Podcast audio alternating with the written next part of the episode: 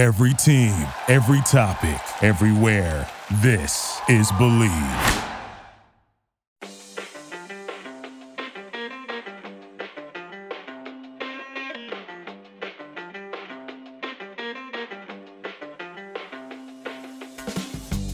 Welcome to another episode of Revolution Recap, coming to you after the Revolution's scoreless draw with Toronto FC.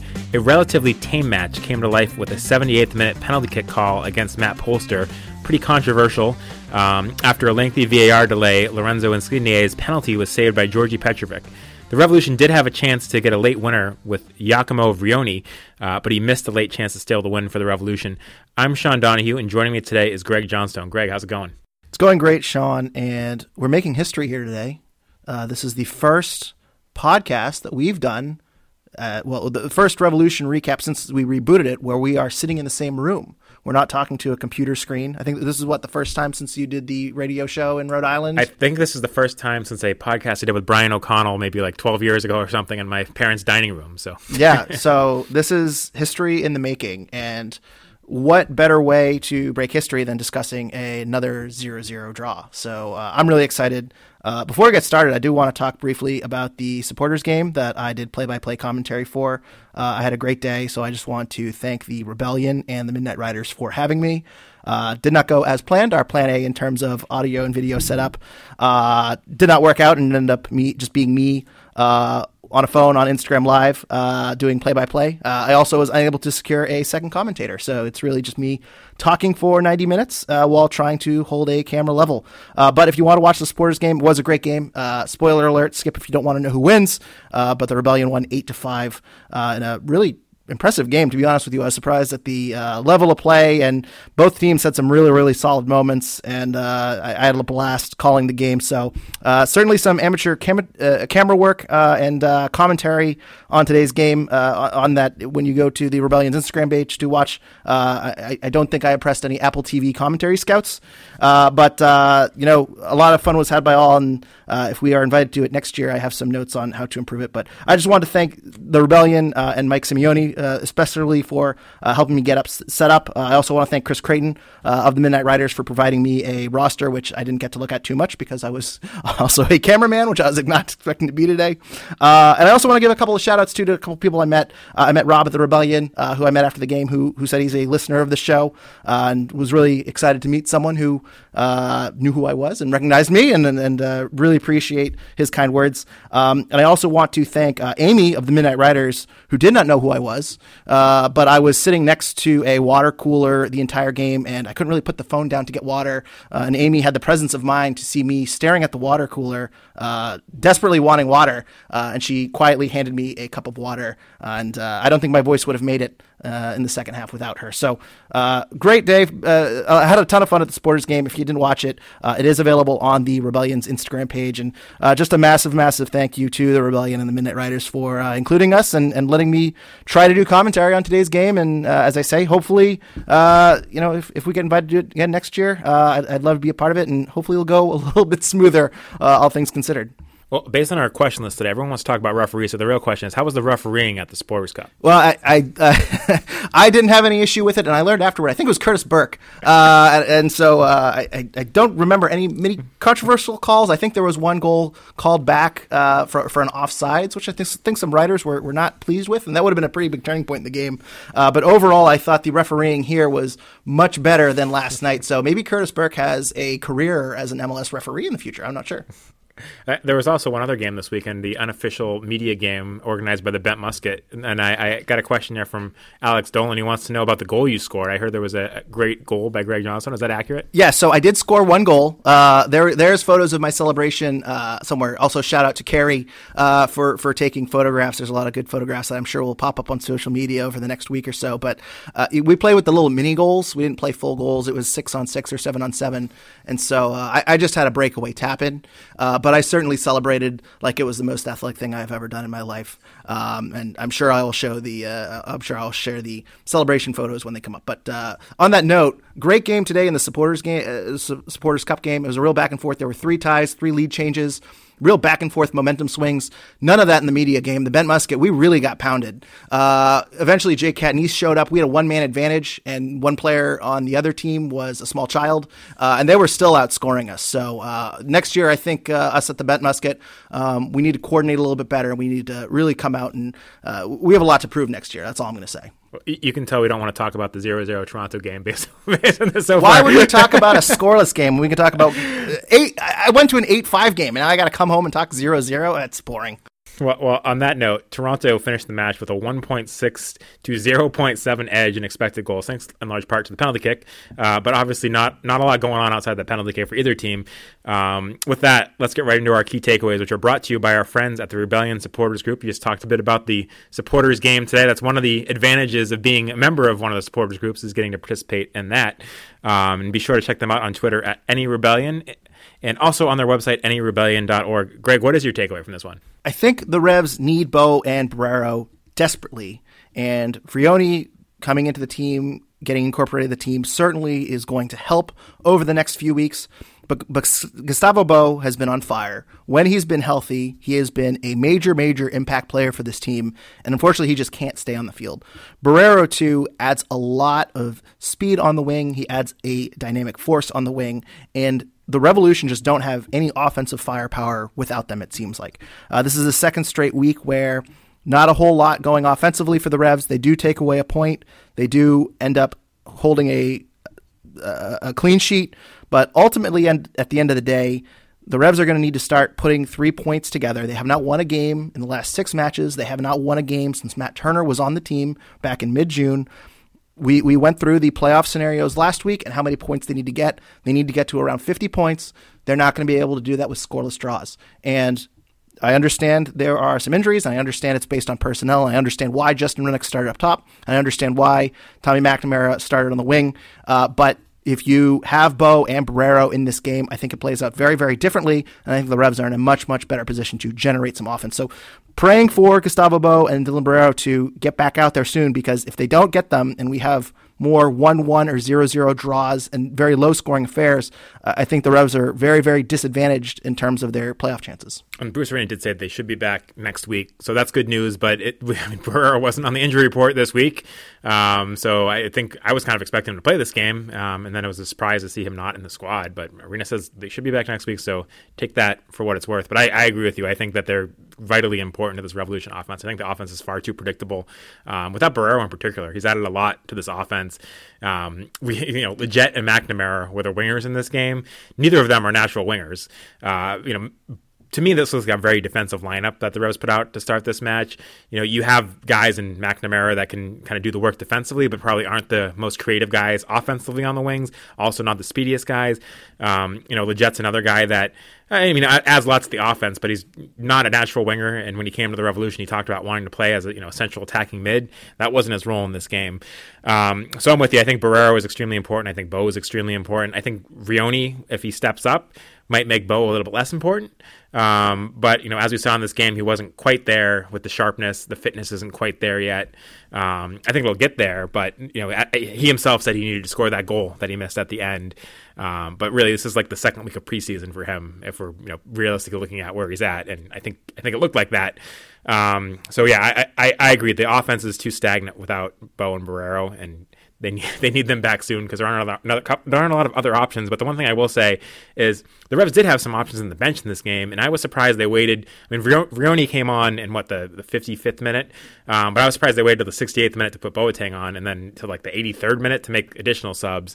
I thought this game was there for the taking for the Revs. When it was 0-0 at halftime, I would have, if Vrioni could only go 35 minutes, you put him in 55, but put in Boateng with him, because you saw right away that Boateng had that cross to Vrioni pretty quickly that led to a dangerous chance. He couldn't put it on frame, was under pressure, but that's kind of what you expect from Boateng. And when you're making that sub, I don't know why you don't make both subs at the same time and give them the extra time out there, because that really wasn't a very offensive looking midfield. Mm-mm, no. And do you think that this was strategic by Bruce, that this game played out how he wanted, 0-0, and then maybe go for the goal at the end? Because we were kind of throwing out theories that maybe Bruce is trying to eat up some time early, keep it low scoring.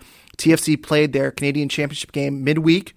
maybe having guys go 90 minutes in the same week, maybe there's going to be a point where you can kind of hit them late in the game. It didn't really play out that way. If anything, TFC got more dangerous as the game went on. But do you think that was a strategy? Because this lineup, maybe I'm jumping ahead a little bit here. The lineup to me, I think you're right. I would have liked to have seen Rivera. I would have liked to have seen Tristesen. I would have liked to have seen Boateng. Tommy McNamara on the left wing. And the other thing, too, is if you put Tommy McNamara on the left wing, you have to put on Kaptoum. So to me, this struck me as Bruce is playing defensively, and maybe if this game was in April, I'd feel better about it. But in my mind, I think you need three-pointers at this stage, and I was a little disappointed with the way this game was approached. I mean, honestly, I think both teams needed 3 points out of this game. I don't think either team's going to be happy with the draw because Toronto's so far back that they have a lot of ground to make up. But I did kind of have the theory when I saw the lineup that, hey, they're, you know, Toronto's going to be a tired team, get 0-0 at halftime, make the subs at halftime or make the subs shortly after halftime and kind of go for it. But to me, the fact that they didn't put on Boateng until, the 68th minute makes me think that wasn't really a strategy. I don't know why he waits so long to make that second sub. Make the sub the same time you bring Vrioni on, and you still got the two substitution windows left to do whatever else you want instead of kind of forcing yourself, oh, now you put on Boateng, now you only have one substitution window left to make three potential subs. So I kind of thought that was a strategy, but then the fact you waited till the 68th minute to actually change up the midfield, I don't know. It's disappointing to me because that game they needed 3 points from, I think. It's almost like they wanted to prevent Toronto from getting 3 points. And I think I said this to you last night in the press box.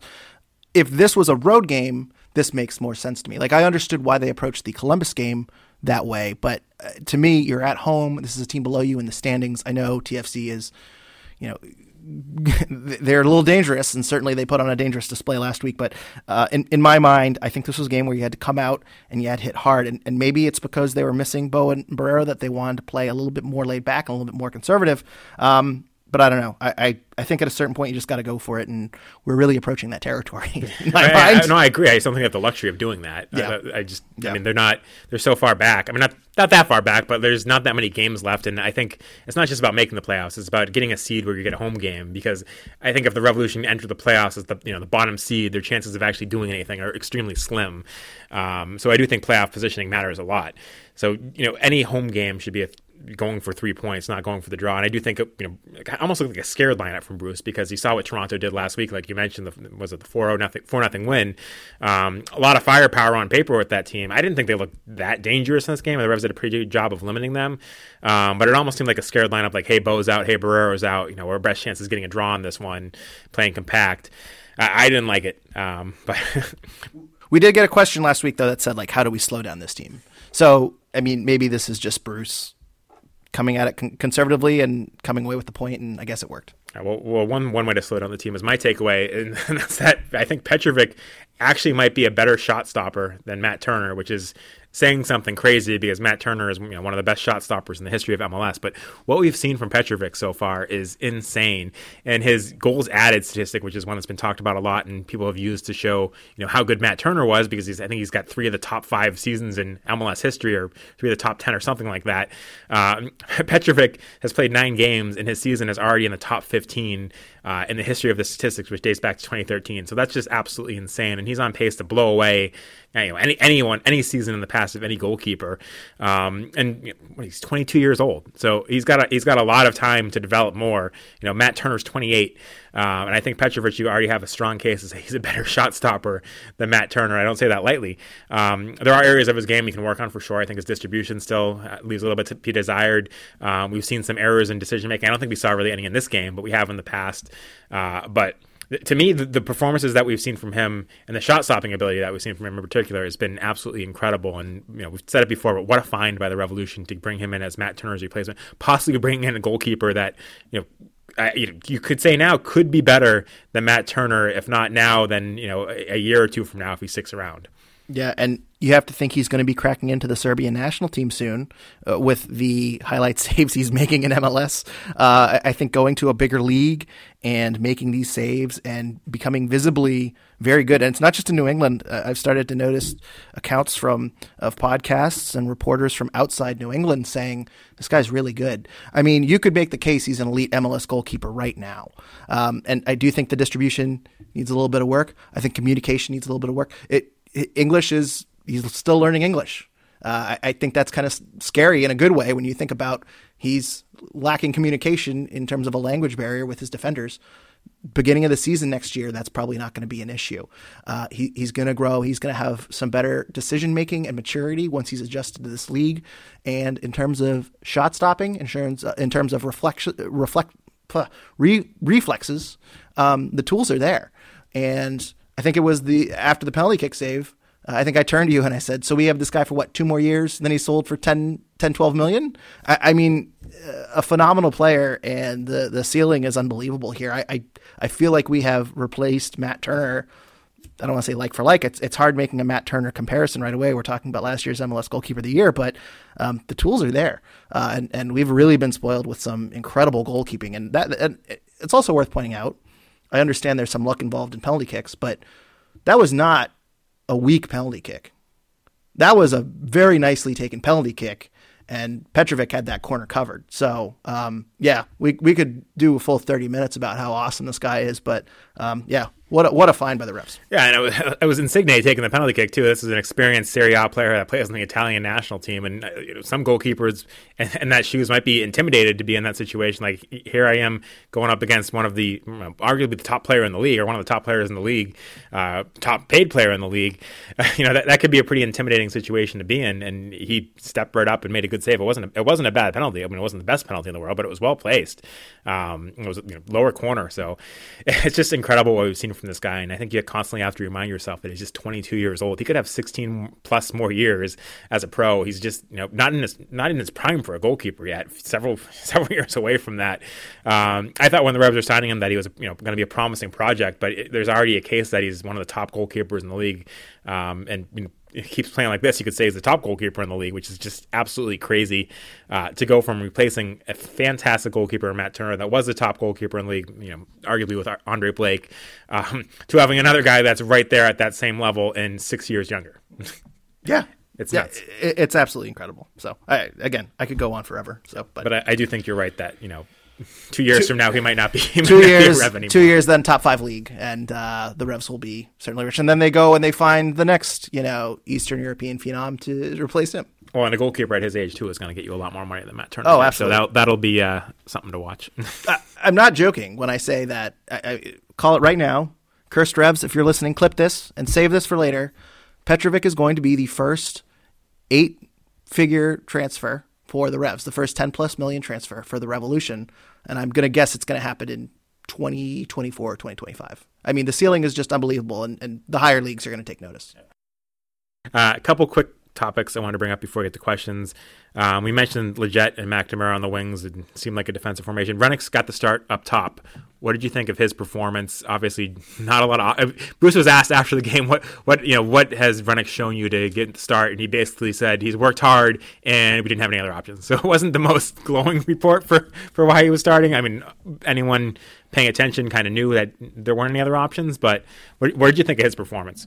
Look, God bless Justin Rennicks. I really like Justin Rennicks. He's not going to be a striker for the Revs. He's never going to start. More of the same. We kind of talked about his numbers last week and his touches, and 54 minutes here this week, he had 10 touches. That's kind of what we've seen from him this season. It was more of what we've seen. He had 67% pass accuracy, 10 touches. He hustles. He presses. He can run. Not the fastest in the world, but he can run. He shows a lot of heart. He shows a lot of hustle. I think he's a good player that I just don't think is the right person for, especially a one-striker formation with the Revs. He's just not physical in the box. He doesn't win too many duels. Just more of kind of what we said last week, where to the point where I wonder if he's a winger, the point where I wonder if you're just better suited having him kind of run up and down the wings and kind of center the ball, maybe develop his crossing a little bit. But in terms of being a forward, making the right run, getting behind the defense, getting some shots, we're just not seeing it. So I like Justin Rennicks. Again, I still wonder if he's going to be around next year. I wonder what they do if he's out of contract or they have a option. Apparently, every now and then I see an account say Justin Rennicks has value and other teams really like him. And it's at the point where if that's true, I think Justin Rennicks should be moved. Not as a, I hate Justin Rennicks and he's the worst player in the world, but kind of in the same way of Diego Fagundes, where I think he can be unlocked somewhere else. And I hope he develops and finds his role and finds his minutes, and I just don't think it's going to be here, especially with Vrioni coming in as a striker. You have Bou. Josie's going to be coming back at the end of this year, which we'll talk about in a minute. And, you know, there are some Revs 2 players like Marcos Diaz that are really impressing down there. And Rennicks just seems like a bit of an odd man out guy. So I think it's good we saw a little bit more of him. We talked about it last week, how he was, I don't want to say in the doghouse, but seemed to be not Bruce's favorite selection. And after his 4 or 5 game stint earlier this year. And I think we just saw more of what we saw earlier this year. And I think that's it.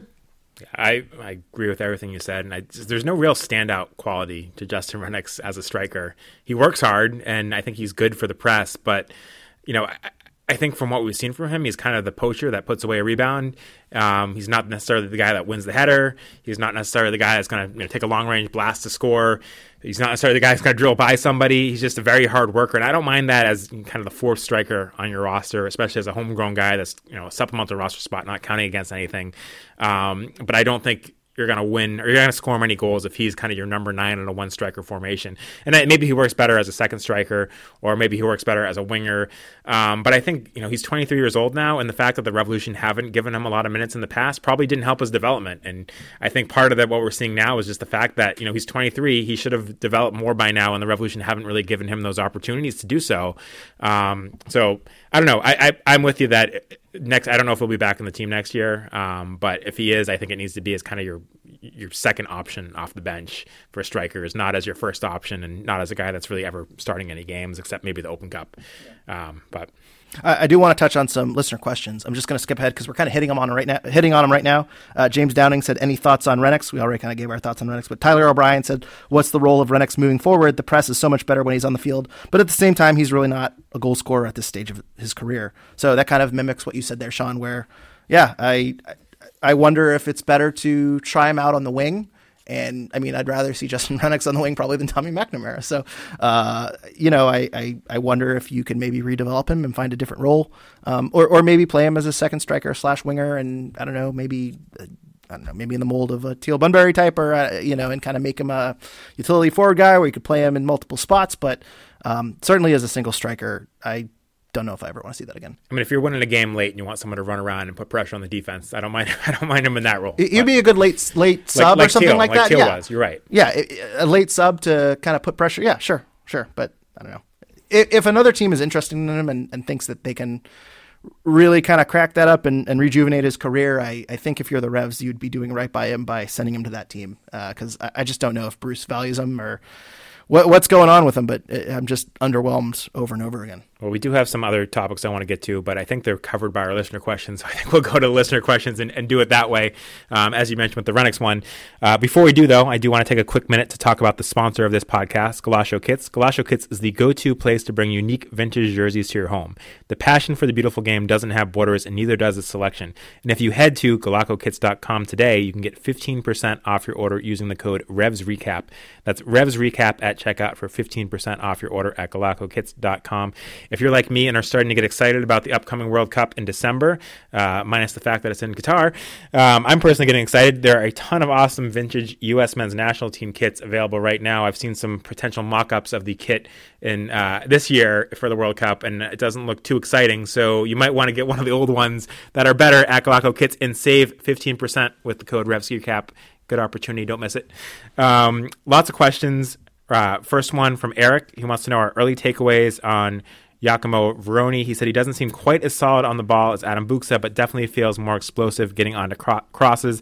Doesn't want to judge him too harshly on the flub chance at the death, but that would have been a transcendent moment. Yeah, pretty well said. I don't know how much more I can add to it. Again, we're so far we got about 70 minutes across 2 appearances, where the Revs really weren't intending on scoring too much in Columbus, and 1 in this Toronto game where Toronto seemed to be kind of punching back and kind of gaining possession. So we did have that one chance with Vrioni, which I think he wishes he had that one back. He certainly seemed like he wanted it back in the presser, and I think he wanted to make a really good first impression. We sat in that press spot, the press conference after the game, and he seems really excited to be in America and playing in MLS. And, we talk about people that come over and treat this as kind of a retirement league or just a paycheck. And his comments yesterday, at one point he called it a beautiful league. I think he really is looking forward to the challenge of playing in Major League Soccer. And I think he really wanted to have made a good impression in his home debut.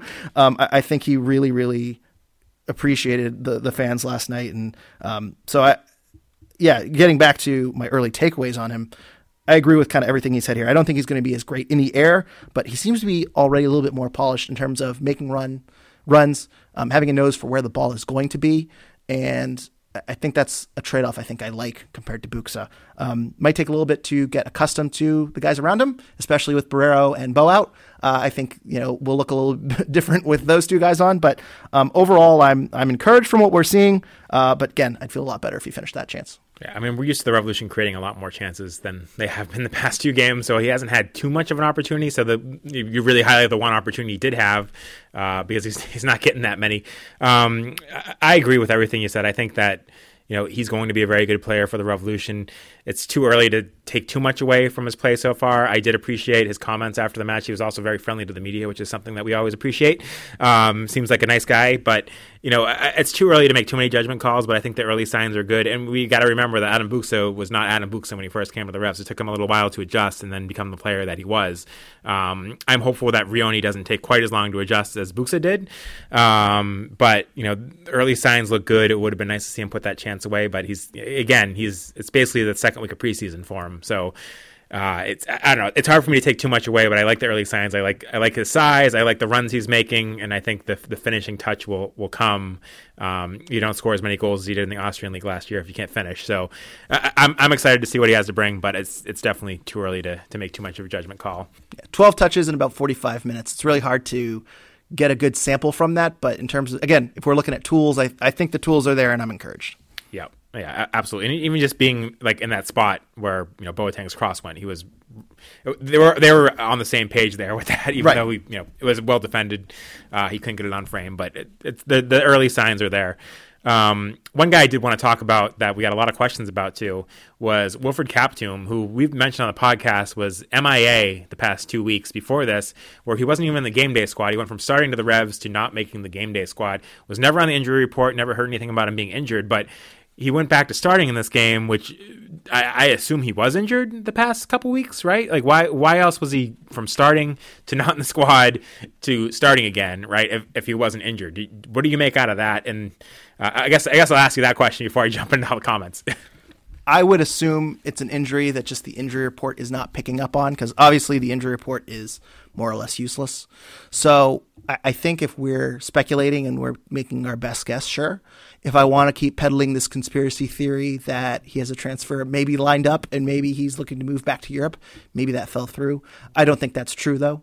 And it's very bizarre for him to not start or not be in the bench and then go back to starting when you had other options. As I say, you could put T-Mac in the midfield and go with Rivera or Boateng or Tristesen on the left wing, and instead you put Kaptoum in here.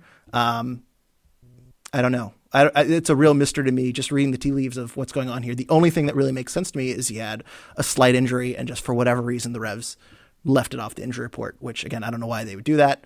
I don't know if they feel it gives them an advantage, but that's the only thing in my mind that makes sense. I really don't think anyone's adjusting their game plan too much on whether or not Wilfrid Kaptoum was playing, so I don't know what you gain by not listing that.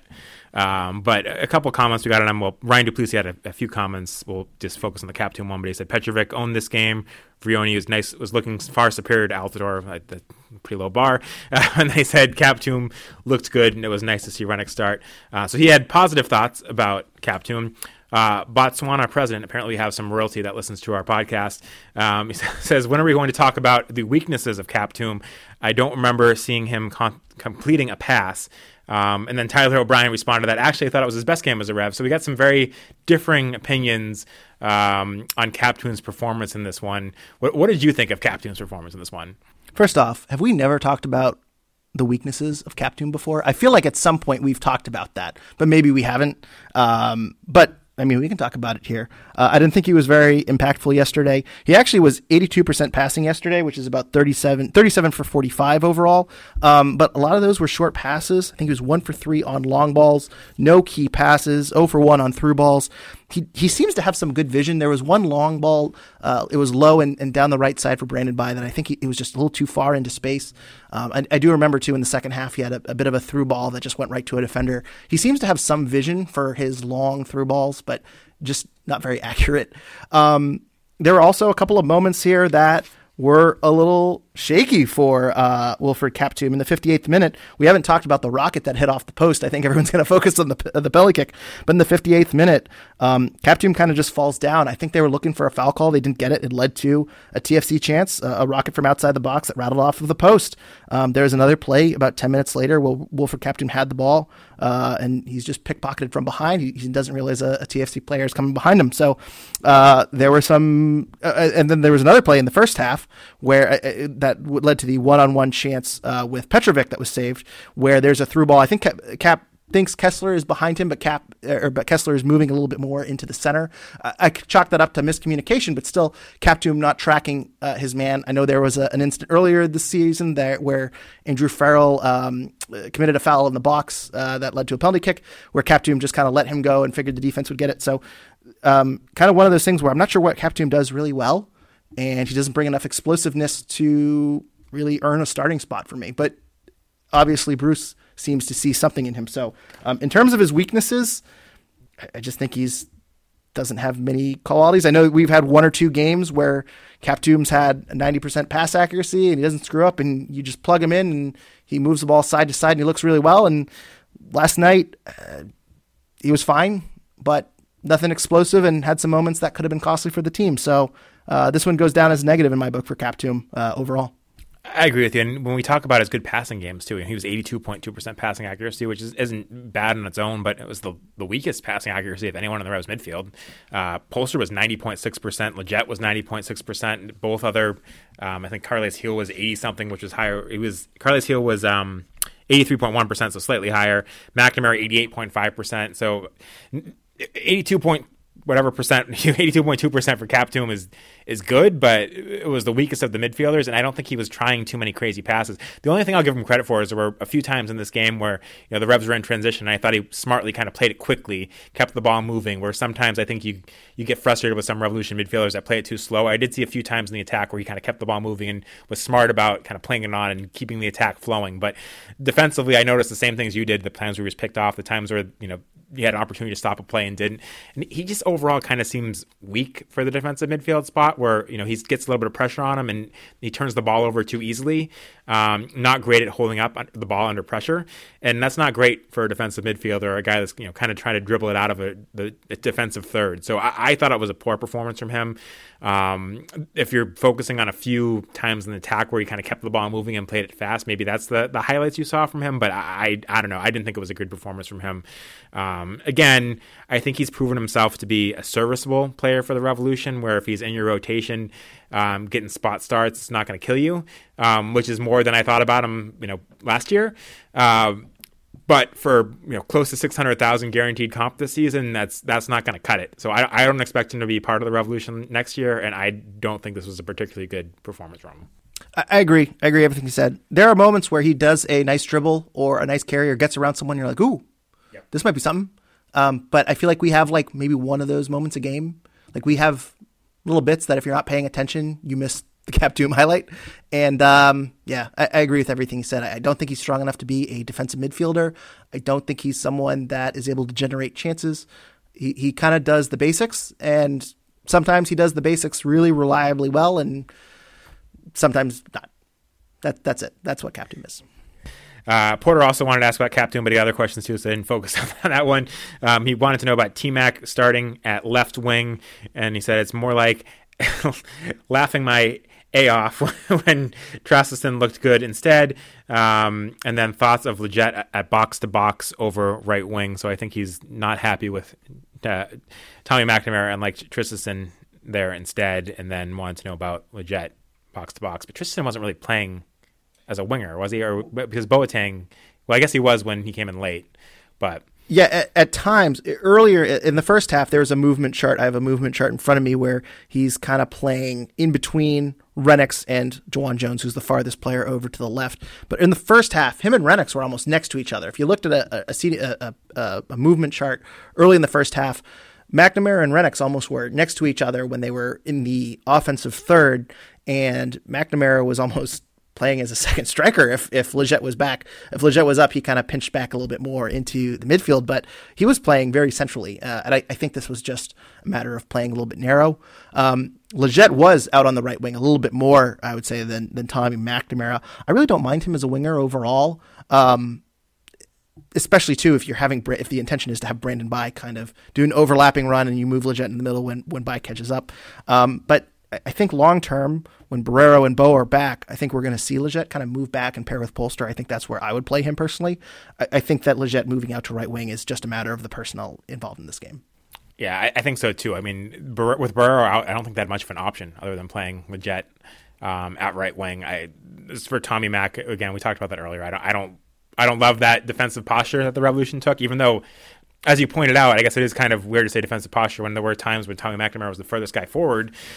The whole formation for the Revolution, I think we both talked about during the game, where there was times where Legette and McNamara were both on the right wing together, and there was nobody on the left wing. It was very, I mean, we've heard Bruce Arena kind of crap on the concept of formations in the past. They don't really matter. And this game, the way the Revolution played, at times it kind of seemed like that. But I mean, I don't like Tommy McNamara as a winger. I think he's a fine central midfielder, and if he's going to be playing, we've talked about this before. I don't want him to be the starter every game at central midfield, but I think he's a good rotational guy, a good veteran depth piece, and a good central midfielder. I don't like seeing him on the wing.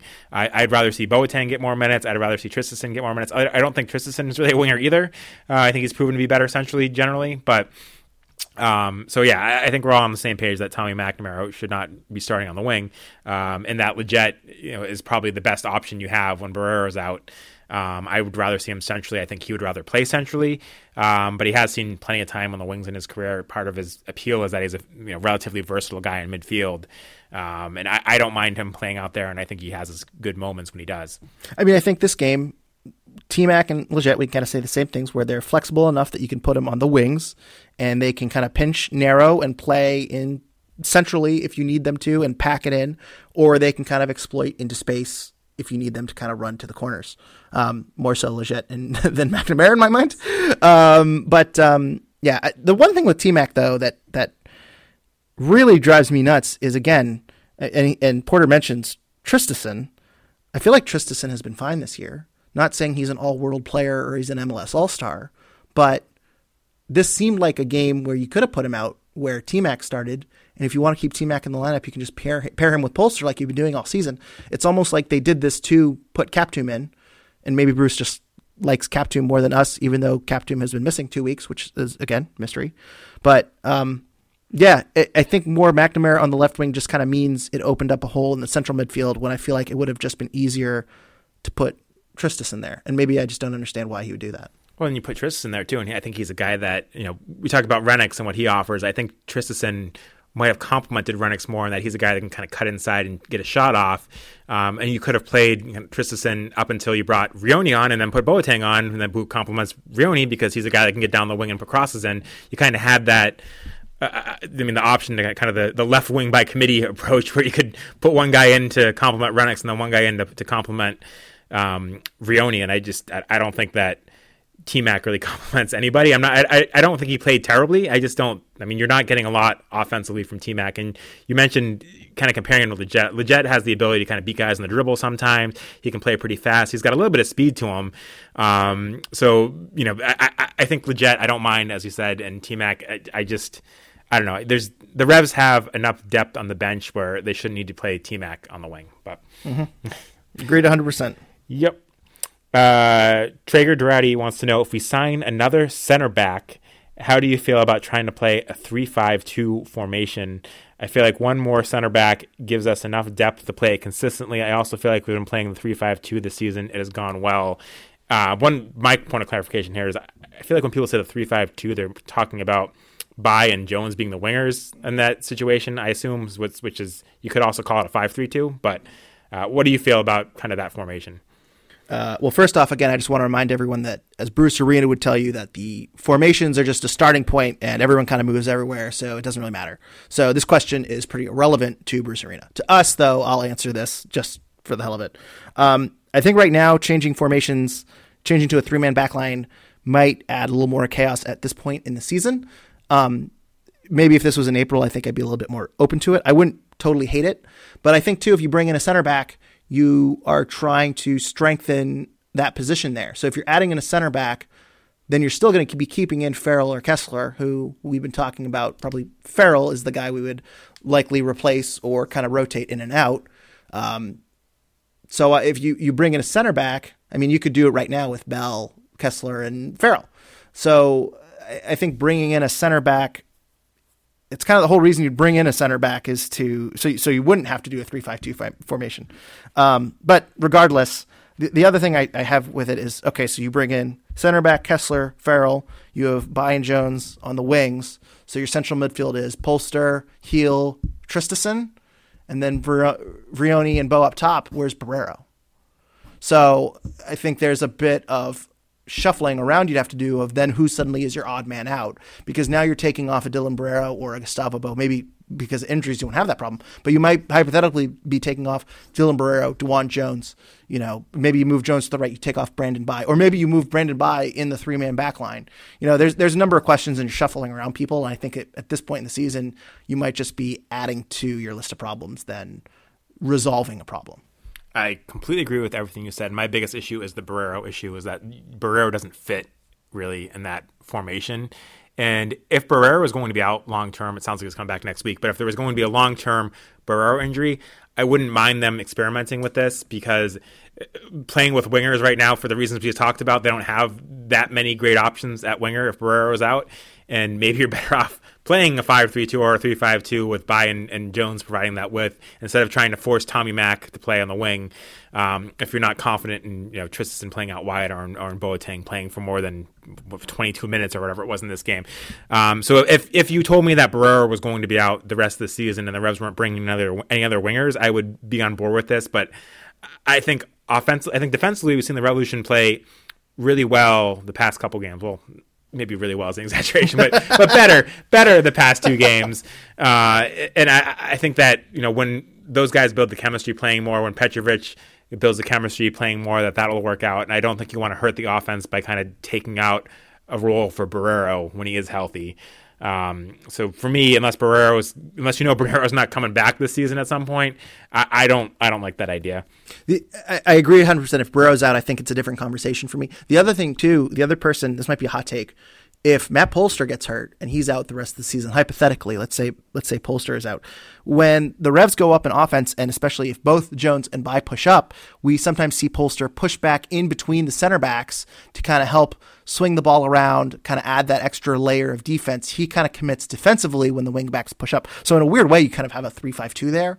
If Polster's out, I'm not so sure if I want Tommy McNamara or Kaptoum being that extra quote-unquote, flex center back guy that's kind of pinching in between Kessler and Farrell. So maybe if Polster is out and you don't feel confident enough in a defensive midfielder, adding on to his defensive responsibilities and kind of being a part of that makeshift backline, maybe you go to a 3-5-2 and kind of just go with some offensive midfield, maybe Legette, Heel, and I don't know, whoever. Borrero, I don't know, but Tristesen. Yeah, in terms of the personnel they have now, unless there's an injury, I think I'd like to stick with it as is, and maybe try out the 3-5-2 next year if something happens. Yeah, I'm completely on board with all of that. Josh Nye wants to know your panic meter update. We talked about the panic meter in the past. Where are you now? So it didn't go up too much, but I do think last week I said that they need 1.5 points per game, and we got 1 today. So it's a bad week. I would say, I think last week we were at 8.5 or maybe 8. So if we were at 8.5 last week, we're getting close. I'm going to move it to like an 8.75. So we went up 25 basis points, not a crazy rate hike. I'm not the Fed, but just a very small blip, moving it up 25 basis points to 8.75. This would have gone up pretty severely if this was a loss, though. I'll say that, Sean. I think what also inches your panic meter up a little bit is the fact that the transfer window closes on August 4th, and we haven't seen a move yet. With that said, it wouldn't surprise me if the Revolution sign a free agent where the transfer window is irrelevant, and it's more the roster freeze deadline, which is early September, I think. But I think that the combination of dropping points at home to a team below you in the standings and that we're inching towards the transfer window and there hasn't been a move would make your panic meter go up a little bit. August 5th, we're going to wake up and everyone on Rev's Twitter is going to be, please, for the love of God, get John Brooks on the phone. How could we do another summer window of no additions in the trade market? Apparently there some moves have been teased on Rev's Twitter. I won't say by who because there haven't been any official reports, but apparently a defender has been teased by someone, and I'll give them credit if that comes true. But it might be trolling, so I'm not so sure. But I would imagine something's going to happen this week. If not, we'll move that panic meter up to a 9. Oh yeah, if nothing happens before the transfer window, my panic meter is definitely going up. You're hitting the button. I'm about to hit. The panic button hit. About to hit. Okay. That combined with not getting 3 points against Orlando. That would be hitting the panic button. Yes, I agree there. Yeah, it's. I mean, time. It's a long season, but there's only so much time to figure things out. We got a lot of questions about the referee. I've been holding off on him, but unsurprisingly, after this game with a controversial penalty kick, everyone wants to talk about the referee. Matt Forrester says, "What has to be done for the standard of refereeing to improve in MLS? Some very questionable decisions from a weak referee. He should have had Carles Gil on the book for dissent on at least 3 occasions." That was not where I was expecting that to go, although I kind of agree with the comment that there's been a lot of times this season where Carles Gil probably could have gotten a yellow card for dissent. We've talked about this in past episodes, but not where I was expecting the referee complaints to go. Swerve RI says, "Once again, the ref was the biggest load of crap and a good reason why the Revs had a hard time. They played great.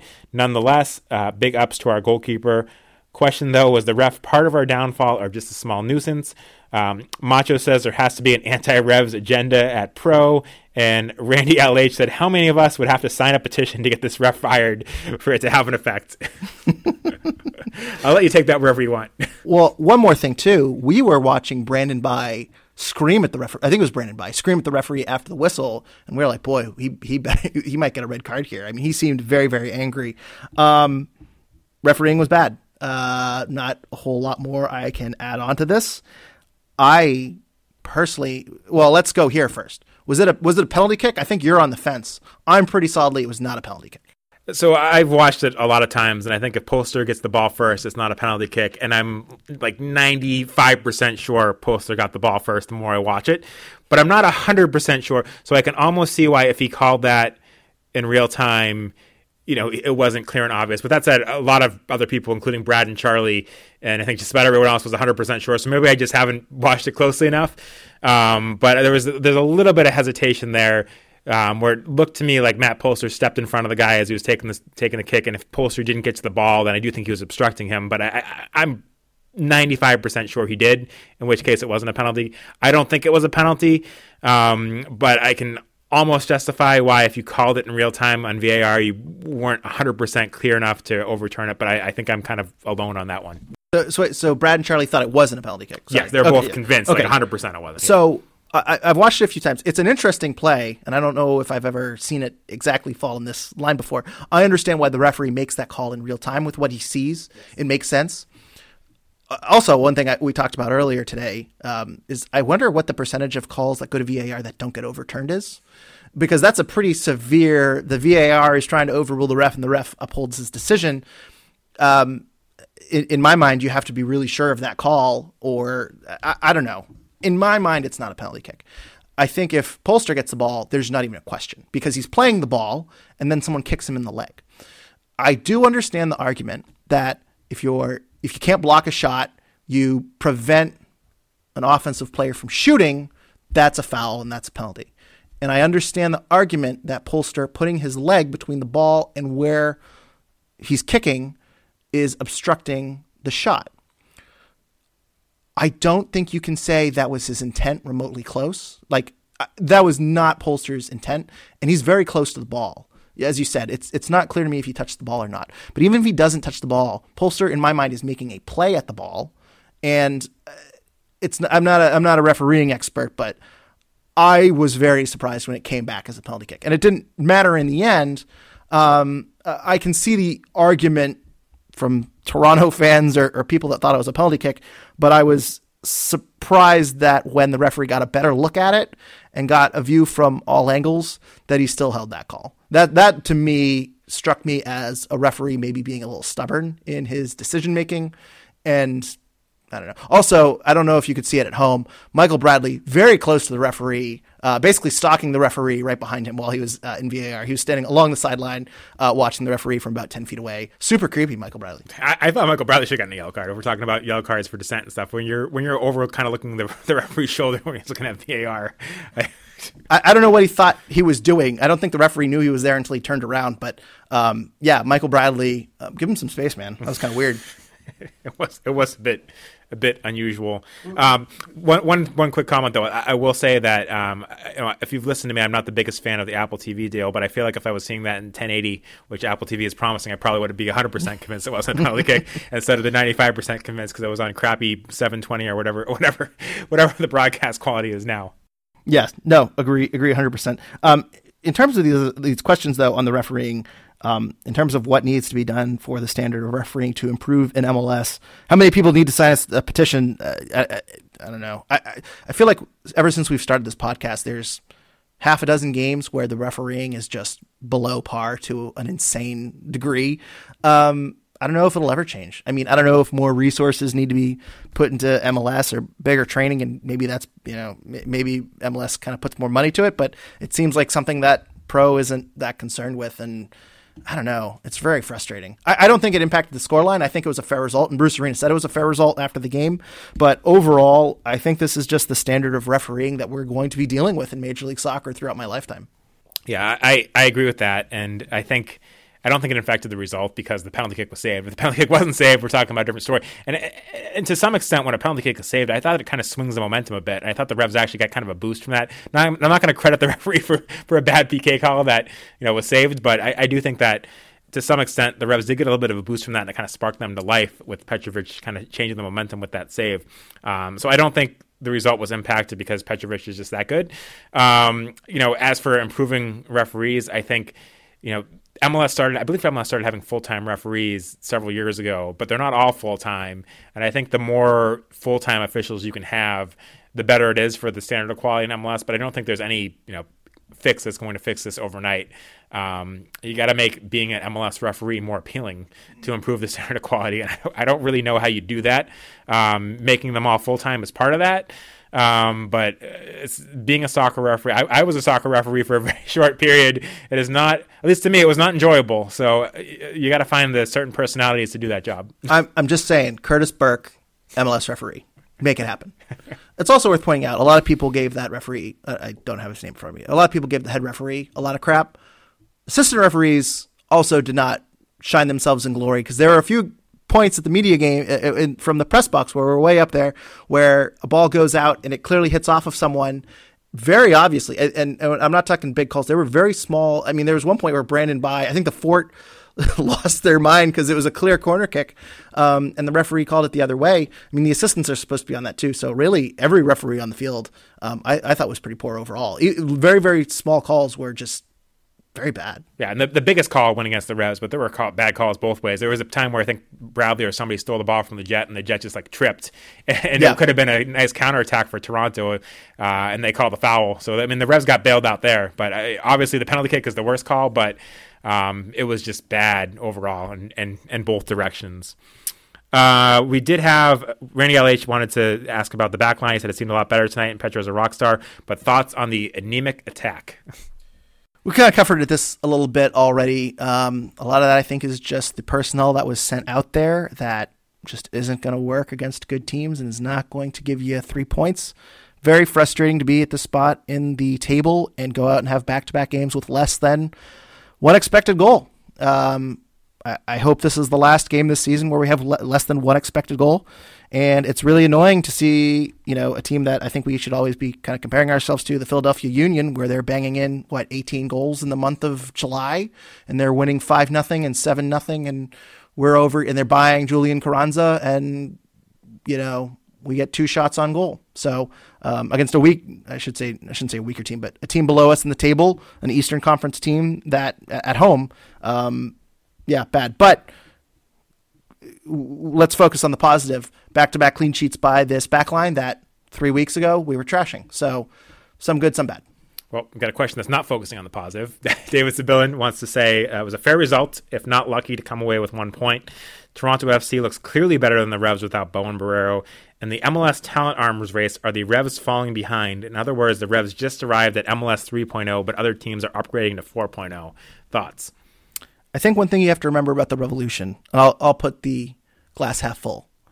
I think one thing you got to remember about the Revolution is that they've really invested in the academy, and they're late to the game in this. It's not an excuse. They are late to the game in investing in their academy, but they have put some resources there, and they have done a very, very nice job of creating the residency program and bringing in Rob Brecka, who's done a great job. There's an article in the Bent Musket by Seth McComber where he spoke to them. It's a great article.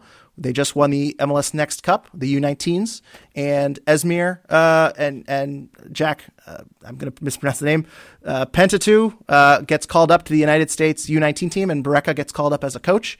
That's incredible, and that's something that 5 years ago didn't happen. So I think in terms of a senior team, the Revs are buying, they're doing this value model. They're buying the Petrovics, they're buying the Vrionis, they're buying the Buksas, they're buying the Carles Gils, they're buying younger, or maybe I'll say in Carles Gil's case, a damaged asset where he was bought from the second division in Spain, but they're finding value at it, and they're not going to ever be the highest spending team, but they're going to find value and good players in pockets where other teams aren't or just miss it.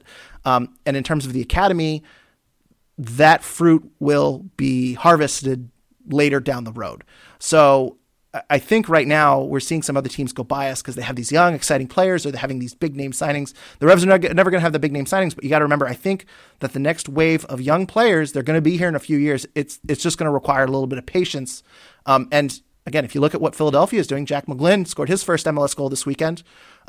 They are just spawning kids like it's nothing. And if the Revs can get there, they're going to be a team like Philadelphia, where they always have cheap, homegrown talent that they're selling for big fees. That's a model that's going to keep them at the top of the standing. So if this works out, I think the Revs will catch up. I would say they fell behind definitely in the academy for years, but they're getting there. I completely agree with that. They need more out of their academy, and on paper, it looks like they're going to get there. So hopefully that's the case. And when we talk about the academies too, the residency program is huge because they can bring guys kind of from out of their territory. And, you know, fair or not, I think you can argue that New England maybe doesn't produce as many good soccer players as, you know, Southern California or some other regions other MLS teams are in, which is always inherently limiting of your academy if you want to make excuses for the Revs Academy. So I think the residency program is huge. As far as the talent arms race, if you look at the Revolution's DPs, they had the three most effective DPs, the combination of the three anyways, in MLS last year. So, you know, you can complain that they're not spending as much. But really, when you're, you know, we've had this conversation before, when you're talking about not spending as much, you're talking about the DPs. And to some extent, you're talking about the TAM players. And I think the Revolution are spending probably about what they can with TAM. And on the DPs, if you're complaining about the spending, it's, you know, which guy would you get rid of to bring in a bigger name or a more expensive player? And, you know, you're not getting rid of Carles Gil, who's still, I think, you know, a top 10 or at least top 15 paid guy in MLS. Gustavo Bou is up there as well.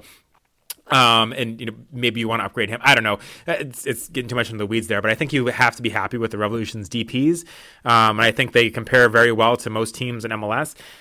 If you're looking at Toronto and saying, you know, hey, Lorenzo Insigne is one of the biggest names to come to MLS. He's a guy that's in his prime that plays in the Italian national team. They got Bernardeschi, another guy on the Italian national team. They got Frisito, the left back, who's, I mean, 35, so a little bit different. But, you know, the Revs aren't going to compete with that. I think Toronto is spending insane sums to bring some of these guys in, and, you know, expecting to lose money on it, and they're okay with that. Bob Kraft isn't going to do that. I don't think there's any owner that the Revolution, you know, could realistically have that would do that. And then you look at a team like LAFC. LAFC brought in Gareth Bale on TAM money, which is absolutely insane to me. One of the best players in the world coming into to LAFC on TAM money. That's not going to happen in New England. You know, the appeal, we got to be realistic. There's an appeal to playing in LA. The opportunities off the field for marketing and branding and, you know, all the things you can do to make money off the field. And the Southern California weather is pretty nice too. Whereas as opposed to coming here and, you know, Boston as a market is, you know, it's a good market, but it's not as exciting as LA for a lot of players. It's a worldwide. It's not as well known or as exciting. You know, I've made the comparison to the NBA before when Kevin Durant or LeBron James wants to build their super team, they'd rather do it in Miami or New York or LA than in Boston. And, you know, it's the same way for these international soccer players. And then on top of that, we're going to get to the stadium in a second because that was a question that was asked. You know, not actually being in the city on top of everything else also hurts, and playing in Gillette on turf and not grass hurts in Foxborough. So if LAFC is your comparison point, at no point is the Revolution going to be kind of on the same page as what LAFC is doing. And I think at no point are the Revolution going to be at the same page as what Toronto is doing. And I think if Toronto ever had another owner, Toronto wouldn't be doing what Toronto is doing. So as a fan of MLS, much respect to what both of those teams are doing. I'm glad to see these names coming into MLS. But I don't think the Revolution are falling behind in far as the talent of their DPs. I think they've done a very good job of kind of getting there with less money and focusing more on the talent and less on the names. And that's working out well. But I completely agree with you that they need to get more out of their academy long term if the success is going to be sustainable. And again, LAFC exempt from this conversation because it's the you know, what's happening out there is ridiculous and potentially not legal in my mind. But let's leave LAFC out of this. If we're talking about TFC, because this was what this question asked about, TFC has missed on designated players. They've been, you know, agreeing to mutual buyouts. They've been selling players. They've taken losses. They traded Dom Dwyer so another team could buy him out. They could use their buyout on Josie. Yep. They've missed on DPs. They've spent a lot of money to clear out these guys, to spend more money on them. So they're losing money on these transactions.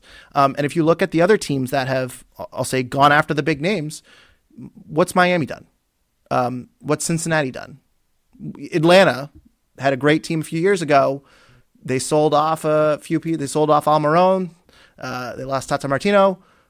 Have they hit on any designated players since then? So sometimes people are attracted to the names and the numbers, but buying Shaqiri and putting him on the Chicago Fire doesn't do you a ton. So I think it's more about finding the right fit.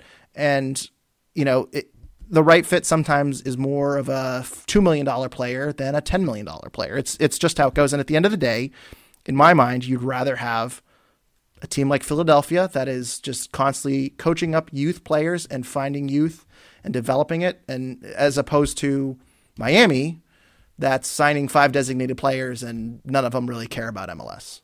And in terms of designated players, I'd rather have Hani Mukhtar, who was a nobody going to Nashville, than Blaise Matuidi. I agree with all that. The only thing I will say is that I love what Toronto's doing. I think that the fact that they're signing these guys and taking these risks and moving on from them by spending outrageous sums of money to get out of the contracts is absolutely amazing, and their ownership deserves all the credit in the world, but I don't think there's another owner out there that's going to buy an MLS team and do that level of spending and that level of loss. But full credit to Toronto, and nobody should be complaining about what Toronto's doing because it's just amazing that their owners are willing to do that. I wish every MLS team had owners like that, but there's only so many billionaires out there that are willing to just throw money away and hope it hits. And I can't see Toronto not being successful within the next couple of years with the guys that they've signed and with Bob Bradley as the coach. But, you know, there's been a lot of years there where they haven't been particularly successful and they've spent a lot of money and it hasn't worked out. But I got to give their owners all the credit in the world for, you know, being quick to cut bait and cut ties when things aren't working out and spending lots of money, Josie being an example, to do so. So, you know, good for them, right? and to be very fair, if you look at the guys that have moved this league forward, I mean, David's question talks about MLS 3.0, the Atlantas, the TFCs, the LAFCs. There are a lot of ownership groups that have come in and been very aggressive, and it has had an impact on Robert Kraft. It has had an impact on other teams around the league that might have been playing Moneyball and then at one point woke up and said, you know, I really can't develop through the draft. We need to. So it has had an impact on the Revs. It has trickled down. I just don't think the Revs are ever going to get there. And maybe for the Revolution, because we're not in the most appealing market, maybe it is good to focus on the up-and-coming players that are looking to use MLS as a stepping stone, come here, put in 3 good years, and then sell for a bigger number. I don't think that model – there's no right or wrong model, but I think maybe for this case, I don't blame the Revs for doing that. Then again, buying Shaqiri and paying him $7 million. I just think Toronto stands in a category of their own for what they're doing, and that's not MLS 4.0. That is Toronto. Because you look at Atlanta, too. Atlanta spent a lot of money, and I think they pushed the league forward, like you said, but they're still buying generally younger guys like Al Marone, who they were able to sell for a lot of money. Joseph Martinez, who they probably would have sold for a lot of money if he didn't, you know, have a season-ending injury a couple years ago. That, I mean, he's getting better now, but he wasn't the same player for a little while. They're generally buying younger guys that are maybe more well-known than who the Revs are buying as South American players, but they're not buying big names. They're not buying Italian national team players. They're buying young guys, but they're spending a lot of money, but there's still an opportunity to profit. So I think the Atlanta United model is a very good one, and what they're doing is, you know, maybe something the Revolution could replicate by, you know, being better at scouting and spending a little bit more on some of the guys that they're bringing in from South America. But I just personally think Toronto is in kind of a league of their own of what they're doing, and that's not MLS 4.0. That's just Toronto having incredible owners that are willing to go to any ends to buy the, you know, the biggest name players, and that has helped the league. You know, bringing in the guys that they brought in have brought more attention to the league. The Revs had, you know, close to 30,000 fans at the game last night. I know it was season ticket holder member night, and there were some free tickets given away. But I think part of that too was the fact that there were 3 guys that have played on the Italian national team playing at Gillette Stadium, and there's a big Italian population in Boston. I'm sure there were some people at the game because of that. We've seen that before. It brings the league forward. So again, great what Toronto's doing. That to me is not MLS 4.0. That is Toronto being Toronto. We could do this a long time, but I think our listeners are tired of allocation disorder and they want to get back to Revolution Recap. Well, couple questions left, not about the game. James Downing wants to know, is the Everett Stadium deal dead? The session ended today. I don't know. You tell me. We'll know probably when we post this. We'll see a news article, but I didn't hear anything today. I was busy today. I don't know if you know, I was calling the supporters game, which was fun. Shout out to the Rebellion and the Midnight Riders. But I didn't see anything. I assume we'll hear about this later this week. I mean, if I know politicians, they weren't working on Sunday, so I don't think anything happened today. But probably don't. What are they work what Tuesday through Thursday, so maybe we'll hear about it Wednesday. I don't have hopes for this. I don't know. I think this comes down to how much lobbying is being done behind the scenes. That's my guess. I don't know. It depends on if. I don't know. I really have no idea. Well, even if it's not in the bill, it doesn't mean it's dead. It just means it's harder for it to happen. Yes. Because the bill was to basically streamline it to get rid of the environmental requirements that were involved in it and kind of go past that. And this just means that, you know, it's not going to happen behind closed doors. If it doesn't get through, it's going to take more effort and more lobbying from Crafts to make it happen. So it doesn't necessarily. I don't think we'll know that the deal is dead this week, but you know, we'll probably know it's a lot harder for it to happen.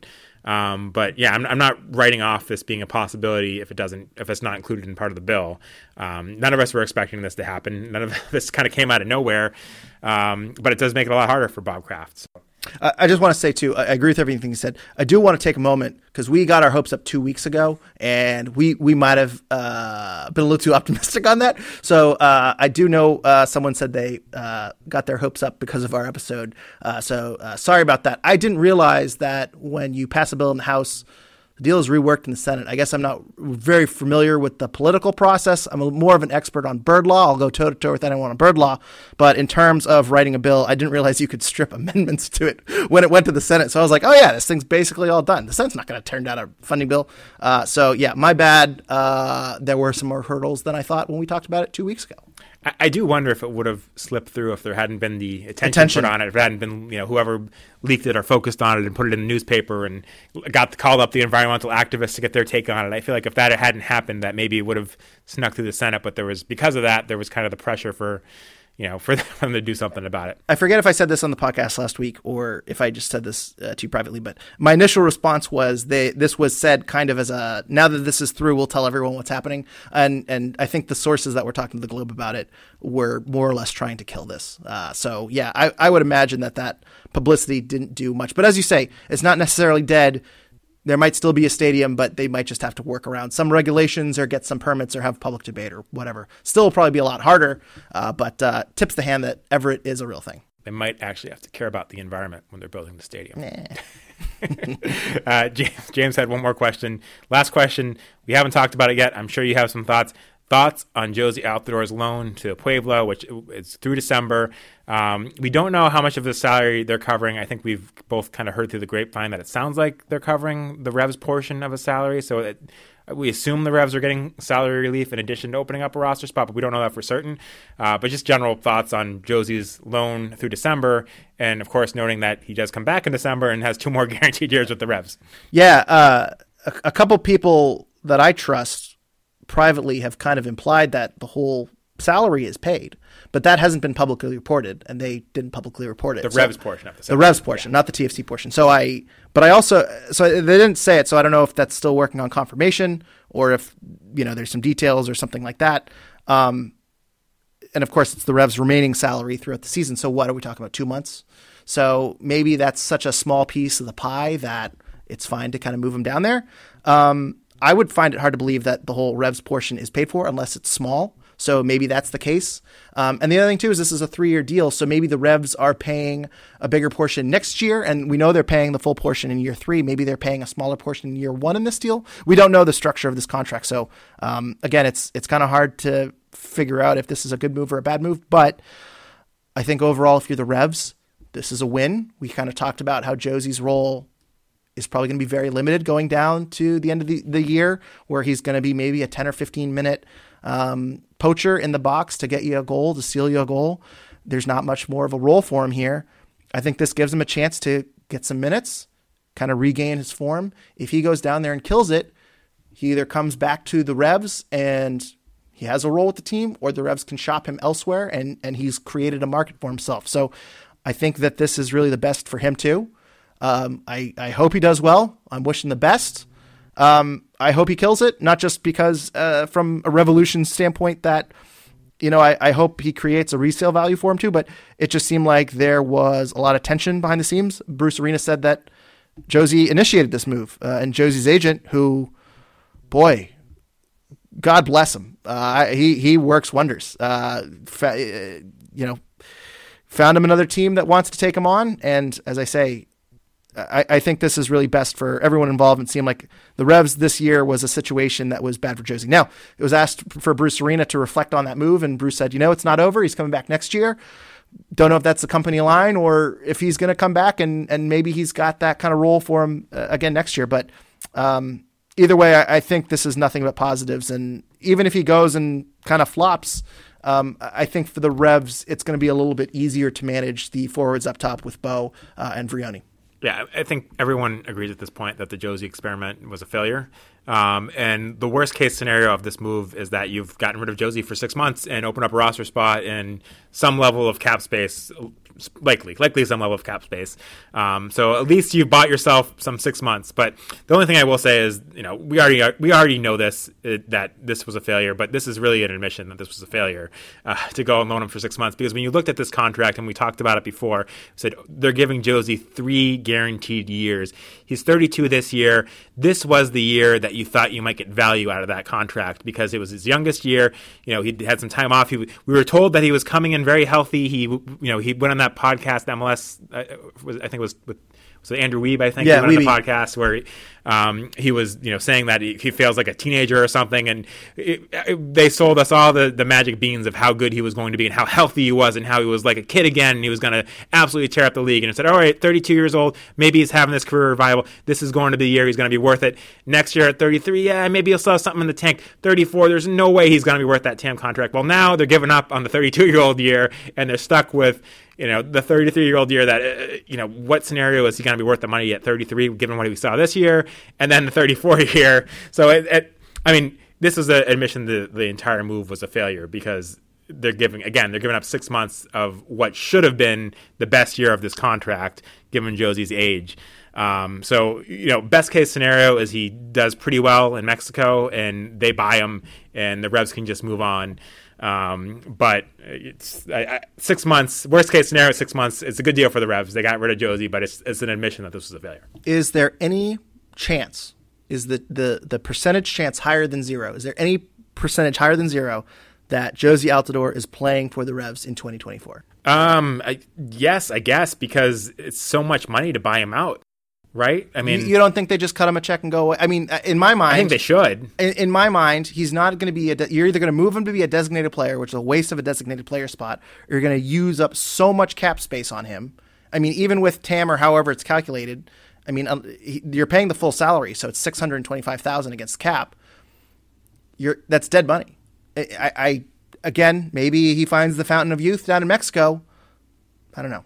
I mean, I think the percentage chance of him playing in 2024 is very close to zero, but I wouldn't say it's zero. I think just when you factor in how much salary is owed to him, I mean, if the Revs were to buy him out after the season, I think they have to pay him something like $3 million out of Bob Kraft's pocket, where, you know, a portion of his salary now is covered by the league, a portion that's under the cap, and then it's MLS funny money instead of, you know, money out of Bob Kraft's pocket. So, I don't think he's on this team in 2024. I don't think he's on this team in 2023, but I wouldn't say it's a 0% chance. You're also forgetting we're getting about $13 million on the Petrovic sale after the 2023 season, so that's a small percentage to buy out Josie.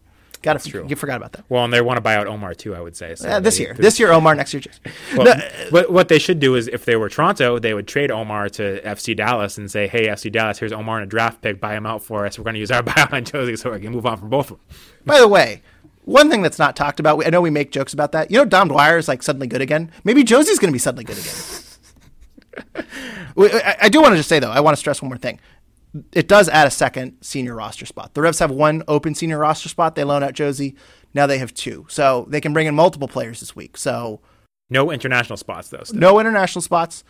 No supplemental roster spots right now, although maybe one will open up because if you're paying attention to Revs 2, maybe someone hasn't been in the lineup lately, and I think that player might be hurt and might be going on season-ending injury list, so that might open up a supplemental roster spot. So there is some flexibility in terms of the rosters, in terms of adding players over the next couple of weeks. So you might see a couple senior players come in, and maybe they add someone from Revs 2 for this home stretch. I wouldn't be shocked.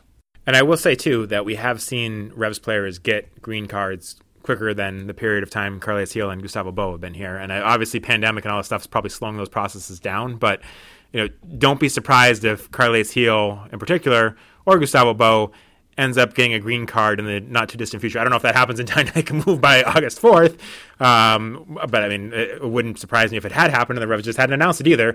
Don't be surprised if that happens. Maybe in the offseason is more likely than now. But both of those guys, again, have, you know, Luis Caicedo, I got it in a shorter period of time than those guys have been here. And you can acquire one, too. I mean, the Revs should have a fair amount of allocation money, I'm sure. And I don't know how the allocation money equation works with Josie being loaned, but I mean, I'm sure there's some sort of move you can make for an international spot if you need one. I haven't spent the time to figure out which teams have open spots, but I'm sure there are some out there that you could. I mean, and there'll be a market. As the closer you get to the deadline, too, the easier it is to get one because you know once you get to August 3rd and yeah, I don't know FC Cincinnati. I don't know who has an open roster. I'm not going to throw out a name and get laughed at. Colorado, San Jose. I'm sure they're not good. Yeah, they must not have an. I'm sure they have an open one, and if you get to August 3rd and they're not going to make a trade, then there's very little value in that to them. And if the Revs want to give them, you know, $50K for an international roster spot for the last 10 games of the season, you know, why wouldn't they do that? So there should be an opportunity to bring in another international spot. Shout out to the first listener that tweets at me and says Colorado and San Jose have used all their international roster spots. Not only used them all, also traded for extra down 10. That could happen. I think that's it for questions. This has been a long one, but any final thoughts? I do want to quickly mention a quick follow-up on a podcast we had earlier this year, the U.S. Amputee Soccer Team. We had a great interview with Nico Calabria, the captain of the team. That was around the time they did their exhibition at halftime for the Revs. They had the they had the World Cup draw. They have the World Cup later this year, and the groups were pulled this week. Group C, they're with England, Argentina, and Indonesia. So please go follow the U.S. Amputee Soccer Team on Twitter, Instagram, and Facebook. Follow along with them. But we know who we're facing in the World Cup, and we got another England-USA World Cup matchup to get hyped up about. I believe that's in October, so there might be some overlap with the MLS playoffs. But I just wanted to put that on everyone's radar that the Amputee Soccer World Cup right around the corner. Yeah, another chance to beat England. Always exciting to have that. Do you think the Amputee Soccer Team says it's coming home? Yeah, right? I did see those tweets when the England woman won the Euros today. So is it? Yep. Oh. That was actually. I think they were sarcastic. I think they were jokes this time. I know you laughed at that, but that was actually a serious question. Like I assume so, but they said Nico said Turkey is like the founding place of. So maybe Turkey says it's coming home. Didn't England invent every kind of soccer? That's what I mean. I don't know. I don't know. I have to look into this. Well, actually, Seattle did, but that's true. So we should say it's coming home. That's it. We'll say it. It's coming home this October. Go USA. And then this December. All right. Before we wrap things up, where can people follow you on social media? Where can they see the pictures of you celebrating your amazing goal? Well, you can. Well, I'll post it at Revolution Recap on Twitter. I'll also post it on the Revolution Recap Instagram page. If you want to see my thoughts on how terrible the Red Sox are and Simpsons quotes, please follow me on Twitter at RealGJohnstone. And before you wrap up, too, I want to give a shout out to Esteban, who left us a review and a 5-star rating on iTunes. Thank you so much, Esteban. If you want to be cool like Esteban, go leave us a 5-star review on iTunes. That was a great plug. I will not have to mention iTunes now or our social media, which is Revolution Recap on everything. So not very hard to find. You can follow me at Sean L. Donahue. And again, follow the podcast everywhere. Twitter, Facebook, Instagram, Revolution Recap. Greg gave you the reasons why. If you don't, not going to rate us on iTunes, rate us on Spotify. We could use more ratings there. And thanks again for listening. We'll be back next week. You know when you're listening to a true crime story that has an unbelievable plot twist that makes you stop in your tracks? That's what our podcast, People Are the Worst, brings you with each episode. I'm Rachel. And I'm Rebecca. We're identical twins who love true crime cases that make you say, "Didn't see that coming," and we hate the people responsible for them. Listen to People Are the Worst now on Apple, Spotify, or wherever you get your podcasts.